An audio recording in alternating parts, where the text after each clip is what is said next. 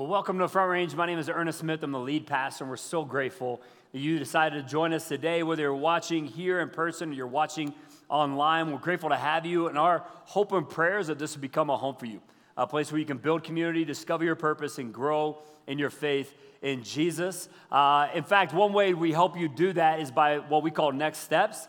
Uh, which is going to be happening on December 4th.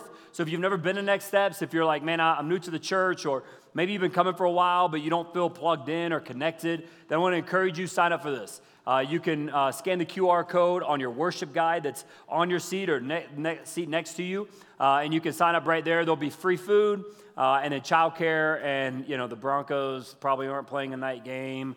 Uh, it doesn't really matter now, anyways, you know, but whatever. Uh, so we'd love to have you guys uh, join us if, you, uh, if you're free on December 4th. Right now, we're in the middle of a series called For the Church, for the City uh, where we're looking at not only this time period of the Israelites and how their time period really reflects our time period, but also uh, where we're going as a church. And I've just been so humbled uh, and blessed by you guys and your involvement, your prayers, your fasting, uh, how you're engaging in this series. Uh, if, you, if you're new or maybe you haven't gotten a booklet or t-shirts or whatever, you can swing by our For the Church for the City uh, table out in the courtyard area and you can get more information uh, from, from that area. And basically, uh, today I want to give you some information. And if you've been coming for a little bit, then, then I'm sharing it with you again because I don't, uh, I don't think you can over communicate, especially as we're heading into next week. Also, if you've already heard this information, uh, they say the average person in Colorado attends church once every five weeks. So if you've already heard this information, you're above average.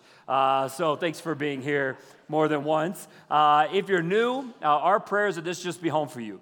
Uh, that, that's our biggest prayer. And if you want to be a part of this, great. But our hope is that this would just become home. So, what are we doing? We're uh, in a, uh, starting a two year giving initiative. Where over the next two years, we're asking our church to give above and beyond their normal tithes and offerings for this two year process. What are we doing it for? It's to get a building. Uh, we've been portable for the last eight years of our church. We've met in nine different locations. Uh, and so we believe that this is our time to step into our own home so we can care for our community in greater ways. We can see me, more people come to faith in Christ and just see God do greater things. The only way we get there is by raising $4 million. $4 million is a lot of money. Uh, so I'm just praying that God moves mountains, that God does some miraculous things in, in our lives. And uh, $4 million is uh, not going to build us a building. If you know anything about the current culture that we're in, it's a lot of money. Uh, we have financing lined up. We're under contract for the land, but four million gets the shovel into the dirt. If we don't raise it, there's a good chance we lose this possibility. Uh, so this is kind of the moment for us as a church to step into it, uh, or uh, or for God to do uh, something completely completely different. Uh, no, with a number like that, it's going to take all of us. That's really our goal is 100% participation. In fact, our kids right now, they're in their classrooms giving whatever they've been uh, processing over the last few weeks. And, you know, my kids this morning were super excited to be able to give uh, their money. Uh, we've created this chart of gifts so that you know kind of what we need to be able to reach 4 million. Now, obviously, if you're like, man, I've got 4 million sitting around, we'll take that too, and we don't have to worry about this chart of gifts. Uh, but for the average person, this is kind of where we go. Uh, and as you're praying about it, you're probably going to have two numbers. You're going to have a, a, a, safe number. It's like, man, I could do that. That, that won't change a whole lot about our, our lifestyle. And then you're going to have a faith number. Uh, at least that's how my wife and I process it. We're like, oh, well, that would be easy or, you know, not as hard. And then one was like, oh, junk. Like, we're going to have to step out in faith and trust that God's going to come through. And let me tell you, if you choose your faith number, God's going to meet you there. Uh, where God's going, hey, don't worry about this area of your life. I've got you. I've got your retirement. I've got your needs. I've got whatever it is. And so if you step out in that faith number, God's going to meet you right in the midst of that. To help you with uh, your planning, we've created this commitment card. It's been on the seat every single week. Um, and the reason why we've done that is because we don't believe in pressure. We're not trying to sell you anything, we're trying to help you plan. Uh, so, this commitment card, as you process your faith number, uh, this will help you get there. So, you can give gifts out of stored assets like cash or uh, retirement, stock, selling a, a, a, second home, you know, something like that. Uh, maybe, maybe you're getting an inheritance or whatever. So, that's kind of the stored assets. And then there's monthly giving. This is how my wife and I are getting there. Uh, we have the one time up front, and then we have uh, the, the monthly stuff, and then we're like, okay, and then when taxes hit, and you know, just trying to be creative in our finances to, be, to get to our faith number. Now, next week is our Commitment Sunday. But here's what I know if the average person attends church once every five weeks in Colorado, and I just told you that next week is Commitment Sunday, there's gonna be like three of you that show up, okay? Please show up next week. This is the most pivotal Sunday our church has ever had. It's the most important day we've ever had as a church. We're going to have all kinds of things going on. We're going to be celebrating because we just believe God's going to show up in a powerful way. And so we're going to have a coffee cart and a donut wall, and kids are going to have stuff going on. There's going to be all, and we're going to be partying in here. There's going to be all kinds of stuff happening. Please don't miss next Sunday. If you're out of town, join us online. Uh, if you live out of town, join us online. If you're here, please be here. Uh, it's the most pivotal Sunday of our church. And I believe God's going to step out in a, in a big way. Now, if you've never given, maybe you're new to the faith or you, you don't really trust giving to a church, uh, man, this is a great first step uh, because this is super tangible. Like, you know exactly where your money is going. So I want to encourage you, take that tangible step. And if we raise the 4 million, then we'll be in our own home, our own building within 16 to 18 months which to me is super exciting because even today, uh, like t- days like today, like these speakers went out. Uh, they're just gone. Like, and that's part of storing your stuff in a cold trailer uh, and being portable and all of that. Like, I can't tell you how many issues we have every single week that our team works hard to fix. Uh, and that's most of those issues are because we're portable. Uh, so I can't wait to get into our own home and see what God chooses to do with that. Church, I just want to say thank you Thank you for your faith. Thank you for your willingness to step out in faith. And I, I believe that God's going to show up in a big way. I just want to, I want us to pray for a moment. Father, we just come before you, and I thank you. God, I thank you that you are going to move mountains next week. Father, you're already moving in our hearts. And I pray, Father, that as we process through what you want us to do, God, may we take a step forward with that faith number.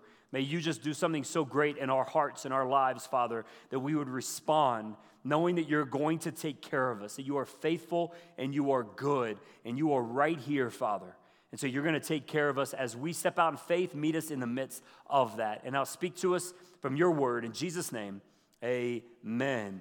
All right, I've been loving this time period that we've been studying. Uh, so many of you have come up to me and told me, man, this series has challenged your faith and encouraged your faith, and it's done the same for me. I want to give you a quick recap. Uh, right now, the, uh, the, the, Jewish people, their city, Jerusalem, has been besieged by King Nebuchadnezzar of Babylon.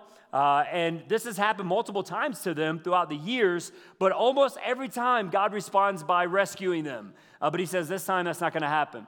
Uh, you're going to have to suffer the consequences of your sin. You got here on your own, so you're going to have to suffer those consequences. So, King Nebuchadnezzar, he besieges the city. He starts to take off the gold and the treasures. Then he starts to take the people, which is what is called the Babylonian exile, where the people are being taken from Jerusalem to Babylon. And it's during this time the people must be thinking, surely this won't be long.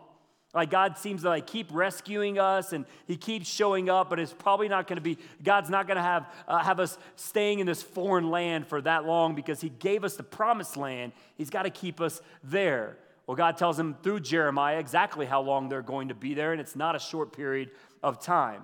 And then, then he taught, he gives them like this word, this encouraging word, challenging word, and it's, it's a passage that has been our theme throughout this series. We looked at it in one of the first couple of weeks of this series, and we're going to return to it. It's Jeremiah 29. If you have your Bibles, you can turn there. If not, no worries. We, if you need a Bible, man, as you're walking back to your car, you walk right by our blue connections tent. Just ask them for a Bible. We love to give you one. Uh, no charge. We don't need your information, none of that stuff. Just grab one, uh, or you can download the Bible app. It's a great resource as well. But Jeremiah 29, verse 4, here's what God says This is what the Lord Almighty, the God of Israel, says to all those I carried into exile from Jerusalem to Babylon. Stop right there.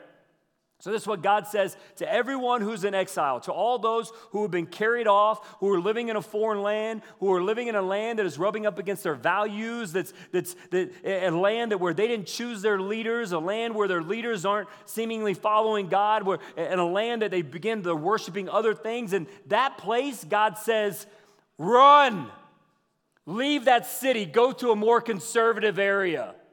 Oh, no, he doesn't say that. He says, complain about how bad that place is and how bad the leaders are and how terrible of a place and, and worry about all the future. Sorry, no, he doesn't say about he doesn't say that either. Look at verse 5. He says, build houses and settle down. He says, plant gardens and eat what they produce. He says, put down roots. You're to be here a while. Like, this isn't a short period of time. Like, you've got to make this your home. Verse 6 Marry and have sons and daughters. Find wives for your sons and give your daughters in marriage so that they too may have sons and daughters. Increase in number there, do not decrease. So, marry and have kids and let your kids get married off and then have grandkids. Don't decrease, but increase. Then here's the kicker, verse 7. Also, seek the peace and prosperity of the city to which I've carried you into exile. Pray to the Lord for it because if it prospers, you too will prosper. Seek the peace and prosperity of the city to which I've carried you into exile. Who carried them into exile? God.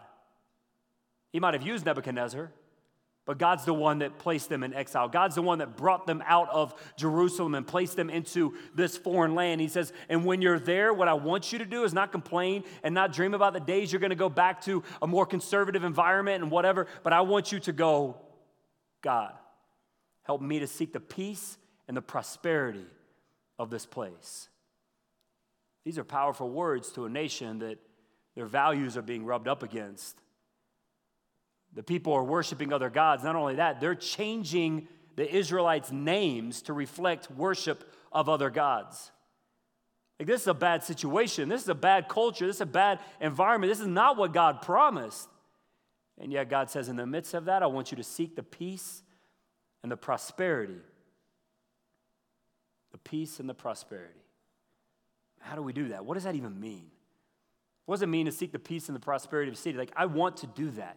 No matter where God places me, I want to seek the peace and the prosperity of the place that I'm living. Like when COVID hit, we, we began to ask ourselves the question as a church, like, what do we need to do to seek the peace and the prosperity of our city? Like, what do we need to do to care best for the, this place that we live in?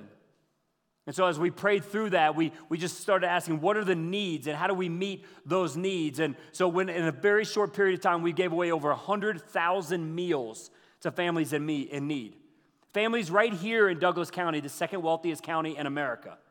You know, our wealth is masked, it, it, the, the poverty isn't seen very well. And so there's a lot of poverty. We said, well, how do we step into that? Not only that, but we gave a lot of money to individuals during that time to help them survive. We gave a lot of money to businesses during that time to help them stay open because we know if the businesses can stay open, then if they thrive, then maybe our city thrives. And if our city thrives, then we thrive. Not only that, but some of you guys may remember this. We did, we did like these, these drive-by parades for people in assisted living homes. Like we would pile up cars, like dozens and dozens of cars, and people would have like, like signs that would say, like, we love you, and you know, we, we see you, and things. And we would just drive by these assisted living homes, and they would be sitting out because they knew we were coming. They would be sitting out in their rocking chairs and, or in their little balcony areas, and they would just be waving because no one could come in and they couldn't go out. But we're like, we'll come to you, and we'll just drive by and wave. Like we just saw the need and decided to meet the need. Why? Because it wasn't about us, it was about seeking the peace and the prosperity of the city. May I want our city to flourish.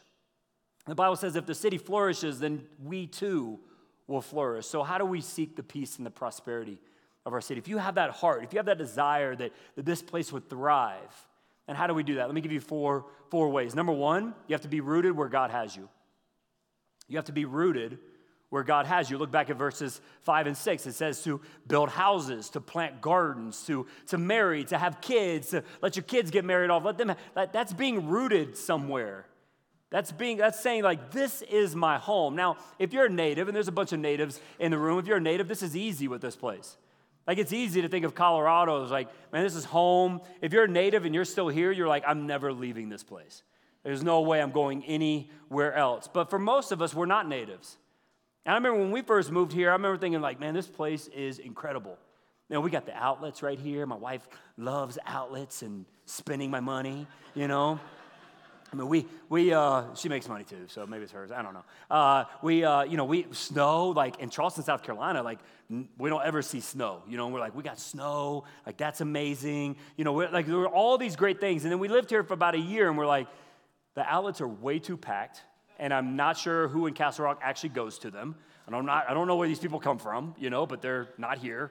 Uh, and snows, like, it snows at the craziest times. Like in May, it snowed May 31st this past year. Like, that's unacceptable. That happens in Alaska. I didn't move to Alaska for that reason. You know, like, and so you start thinking about all this stuff, and like probably one of the biggest changes for us was like this religious culture changed drastically. Now, it's part of the reason why we got out of the South is because of the religious culture. But when we got here, one pastor told me, he said, Ernest, your best leaders are going to show up once every three weeks. And I was like, what? That's crazy. Because in the South, if you missed a Sunday, you were backslidden. You know, you didn't love Jesus anymore and you were far in your faith. And oh, we got to pray for Ernest. He missed church today. Georgia lost yesterday. He must be depressed. You know, like that was the mentality in the South. And so we moved here and we're like, whoa, like people like are like cool not attending church, but once every five weeks because there's so much else to do. Like this is crazy. It's very, very different. I think so many of us, and, and probably our family did as well for a period of time, is we live like this tree. This tree right here, it's in its own pot, right? And this pot is to help protect it, help get it to a certain place, and, and make sure the nutrients stay in and all of that stuff. But eventually, if this tree is gonna grow and thrive to the position that it's supposed to, that it was created to, it's gotta be taken out of the pot and actually planted into soil.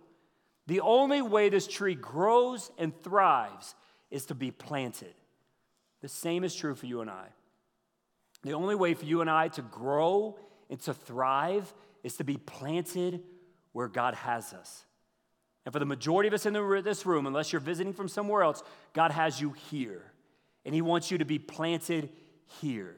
This is a big deal for me. A big deal. It's a big deal for our church. As I've been talking to buddies of mine who uh, are pastors elsewhere, they're like, okay, what are you doing? And I'm telling them, oh, we're trying to raise this money. And, well, how much is the building going to cost? How much is the land? They're like, holy cow. Like, you live in an expensive place. I'm like, yeah, I know. Like one guy told me they were able to buy a building and renovate it for half the price of just our land. Now he doesn't live anywhere anybody wants to live, so I'm okay with it, you know. But I'm like, man, that's crazy. So I've had people say, like, why, like, why do it there? Or just just move. Like, move the church somewhere else. Like people who live around here, one guy told me, he said, why don't you just move it to Parker? Like you can get, and he showed me, he showed me the piece of land. You can get three times the amount of land for half the price that you're paying for your land, Ernest. And I'm like, oh, Parker, you know. and some of y'all live there. Another guy just a couple weeks ago said, hey, there's a church in uh, just up the street on, on 25, big building on 25. They're struggling. Uh, they'd probably be willing to just become front range. Why don't you just move the church up there? And it's never been a temptation for me because we're planted here. God brought us here to this place to plant roots here so that we can see Him bless and bring peace and prosperity to this place and then beyond. And so it'd be a lot easier to move. It'd be a lot easier to take over somebody else's building. It'd be a lot easier to do all of those things, but God hasn't called us to what is easy. God's called us to be planted. If we don't raise the money and we're not able to keep the land or build the building or whatever, it doesn't change our mission. It doesn't change what God's called us here to be and to do. And that starts with being planted. So if you want to seek the peace and prosperity of a place, you've got to be planted. You've got to be rooted in that place. Number two, you've got to be a contributor. You got to be a contributor. It says build houses and plant gardens. Now, what's fascinating is that in the Old Testament, uh, God tells the people that when you have a garden or when you have a vineyard or a field, I want you to leave a portion of it so that the, the, the foreigner, the widow, those who are poor, that those who can't get it on their own, they can come through your field and take what you have. So I want you to make sure you're caring for other people. Now, God doesn't change that command just because they're in exile. God doesn't say, well, now that you're in exile and you're in a foreign land, like, you know what, you can just keep the stuff for yourself. He says, no, no, no. I still want you to be a contributor. I still want you to give. There's a big difference between seeking the peace and prosperity of a city and consuming the resources of the city. There's a massive difference between seeking the peace and prosperity of the city, being a contributor, being a, a, a an investor, and just consuming. You know, same in the church. I mean, in the church world, you know, you can, you can either just come to church every once in a while, or if you want to grow and you want to thrive, then you've got to not only root yourself somewhere, but you've got to contribute. You got to give of your time, your resources, your energy. You start serving, you join a group, you start giving, all of those things. And that helps you to grow and to thrive as a human. Well, if we want our, our place to thrive, we want our, our city to thrive and to grow, and, and for us to grow and all of that, then we've got to be a contributor. Contributors, investors, they look for ways to bless. To bless people, to bless a town, to use their resources, their time, their energy, their money to help others. They know that the greatest ROI, return on investment, is to think about God's kingdom and how his kingdom can come here on earth as it is in heaven. There's nothing greater you can invest in than that right there. So you've got to be rooted somewhere. You've got to be a contributor. Number three, you got to be a peacemaker. You got to be a peacemaker. It says, seek the peace. How do you do that? Well, you pray for it, of course, but you also have to take action. We were talking about this in my, my community group last week that, that you can't just pray for something to happen. You've got to actually take step of faith. You've got to do something with what God has given you.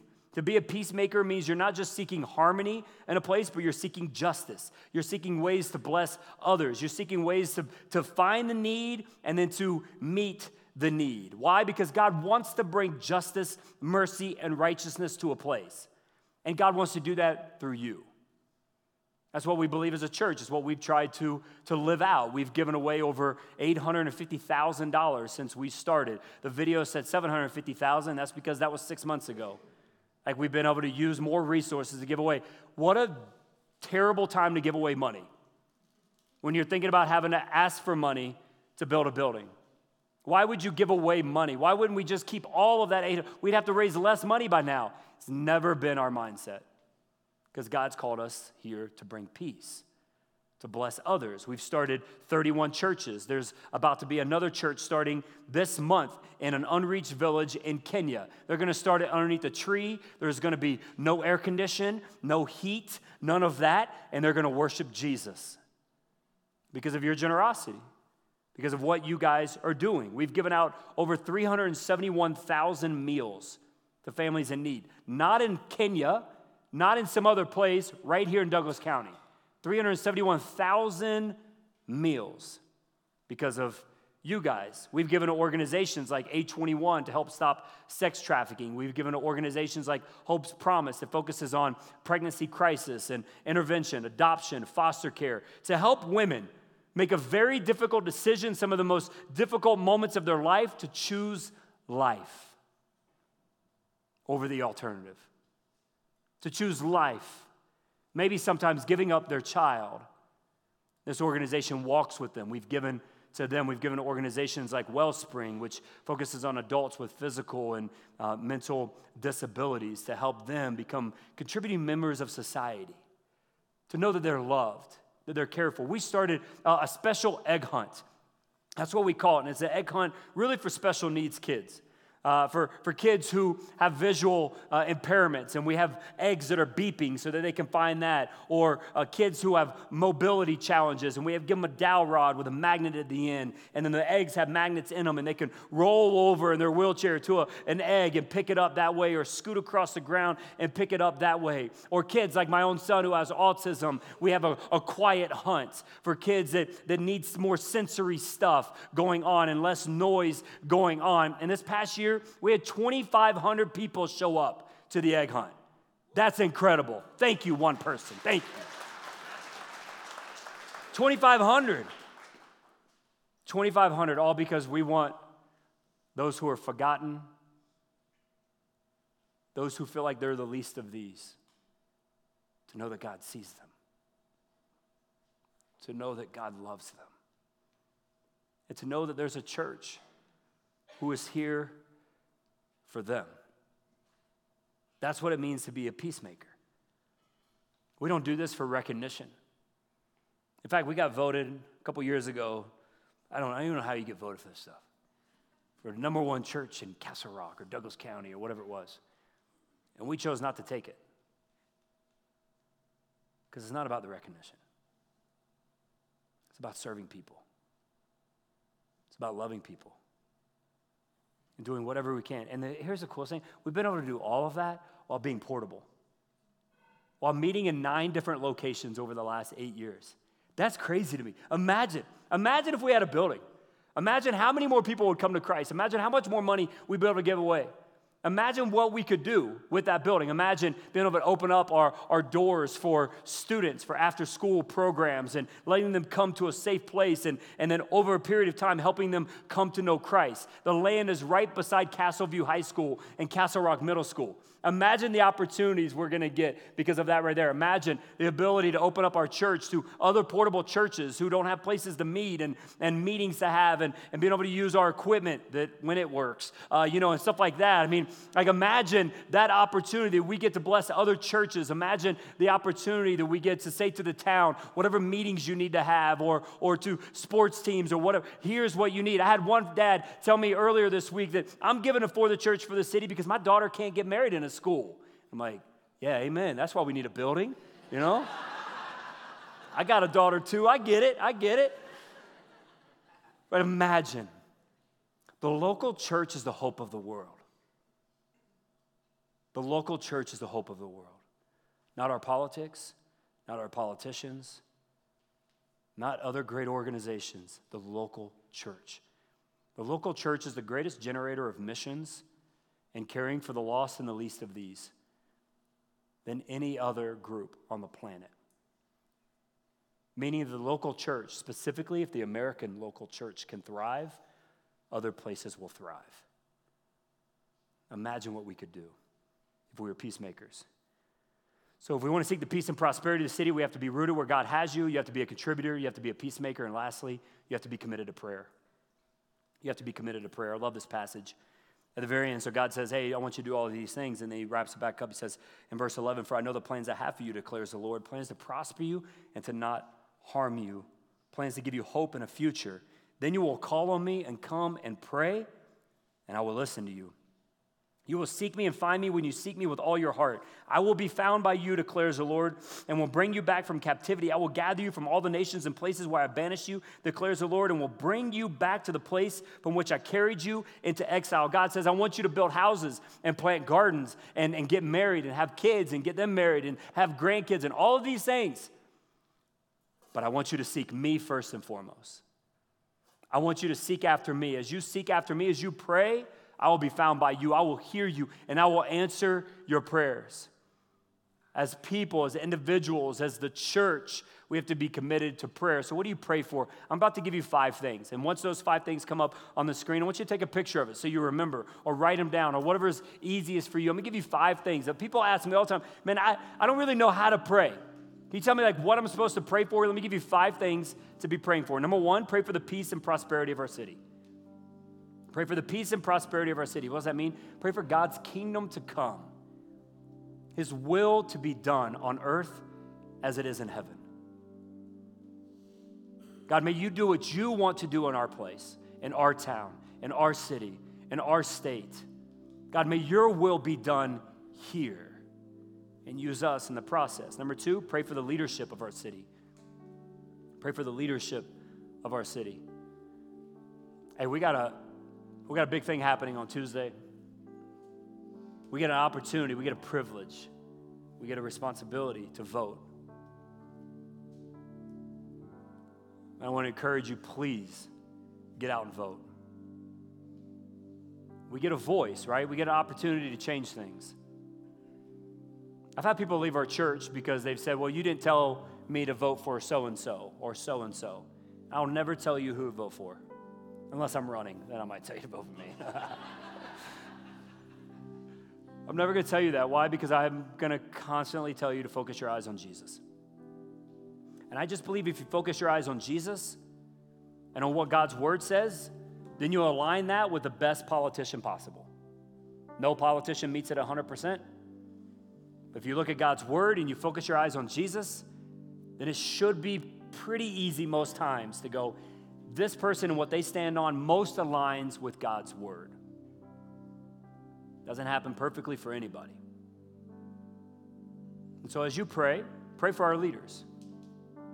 Pray for those right now that you're wanting into office, and then pray for those that are in office, who get into office. I know some of you are like, well, I pray for them. Pray for fire to come down. I'm not talking about that type of prayer.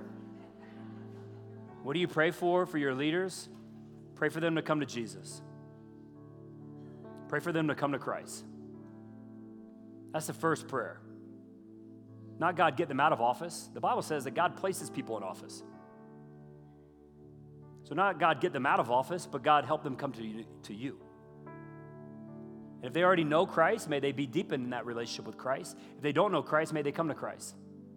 Like imagine imagine a politician coming to Jesus because there's a bunch of people who are followers of Jesus praying for them to come to Jesus. That sounds pretty good. That sounds like a world I want to live in. And then pray, whoever's in power, they would create policies that most align to God's word.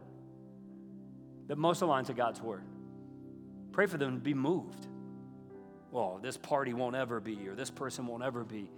Then you don't believe in a powerful God like I do. So pray for your leaders. Pray for your mayor. Pray for your senators. Pray for your governor. Pray that God will put the right people in place. Whatever that means. There's so many times I'm like, God, I think you might have made a mistake here. But I'll put the authority and the power back in your hands because you're God. Number three, pray for the church in our city. Pray that people would be rooted. People would be rooted in the church. They would see themselves as peacemakers, as contributors. They would see themselves as people who are supposed to be making a difference in this world. Pray for the church in our city. Number four, pray for God's word to bring fruit. Pray for God's word to bring fruit. Like, imagine if God's word, what he says here, was just lived out in front of us. Like, imagine if that was our, our city, if that was our state, if that was our country. That'd be a pretty great place to live. So, God, may your word come to fruition. May you do what your word says you can do. A bunch of us elders just spent the last few minutes praying over a guy asking for complete healing, and the healing doesn't make sense. Like, if I told you you'd be like, nah, it's not gonna happen. Why not? That's what God's word says, says it can. So what if we prayed that God's word would produce fruit in our city? And then lastly, pray for the church, for the city. Pray for this thing that we're going through right now, for the church, for the city. Because this is our launching off point. Like if we can, if we can do this, imagine what God can do in and through us. So take a picture of this if you need it, write it down, whatever. If people are like, man, I don't know what to pray for, even if you're like, you see this list, you're not, I'm not sure what to pray for, pray the scriptures that I gave you beside it. Just pray those scriptures over it. So, hey, God, we pray for the peace and prosperity of the city. Then pray Matthew 6, 9, and 10. That's God's kingdom come, God's will be done on earth as it is in heaven. Just pray that over it if you're not sure how to pray. In fact, speaking of praying over, I want to pray over you. I want to pray scripture over you. It's Psalm 92 verses 12 through 15. And what I'm going to ask you to do is I'm going to ask you to close your eyes. And I believe that like like when somebody's praying for me, what I typically do is I hold my hands like this. Don't, so maybe open your eyes if you've already closed them. Sorry. My bad. I open my hands in like a receiving posture. I God, I'm receiving these words that are being spoken over me. So if you feel comfortable enough, maybe, maybe open your hands. Close your eyes, open your hands, and say, God, I receive these words. Psalm 92. The righteous will flourish like a palm tree, they will grow like a cedar of Lebanon, planted in the house of the Lord. They will flourish in the courts of our God. They will still bear fruit in old age they will stay, stay fresh and green, proclaiming, The Lord is upright. He is my rock, and there is no wickedness in him. Father, we come before you and we thank you that you are our rock, that you are upright, that you are good, that you are faithful. Father, you are powerful. We proclaim that today. And as we look to you, God, we ask, Father, that you would use us to bring peace and prosperity to this place. Not because we want attention, we want recognition, but God, because you've saved us. You've redeemed our lives. You've transformed us. So, Father, we want you to transform this place. God, we ask that you would bring peace and prosperity, that you would help us to be rooted here. That we wouldn't be thinking about going somewhere else or leaving this place because it's too hard or too dark or too whatever. God, we would go as you have us here until you uproot us, Father, our roots will go deep. Father, may we be contributors. May we give of ourselves, of our time, of our resources, our energy, of what you've given to us, Father. May we give that back, knowing that's the greatest ROI. Is to give so that your kingdom will come and your will will be done on earth as it is in heaven. Father, may we be peacemakers. May we seek not just for harmony, but may we seek for justice, for mercy, for righteousness, as your word says. And Father, may we be prayer warriors. Father, we do lift up this election to you. We ask that your will be done. Father, I know what my will would be. I know what I think would be best. And I pray that the right people get into power, Father, to shift some of the things that we're seeing, to God help us to go, go closer to you, Father, to help us, God, come closer in alignment to your word. In whatever area or direction that is, Father, we leave that into your hands. And Father, we trust that you are the one who places all power into place. And so we submit to you, Father. We ask that your will be done in our town, in our county, in our state, and in our country. May you create a place where we can thrive as humans and thrive as the church. In whatever way that looks to you, God, we submit to it. We thank you. God, lead us, move us, help us to be people who seek the peace and prosperity of a place. In Jesus' name.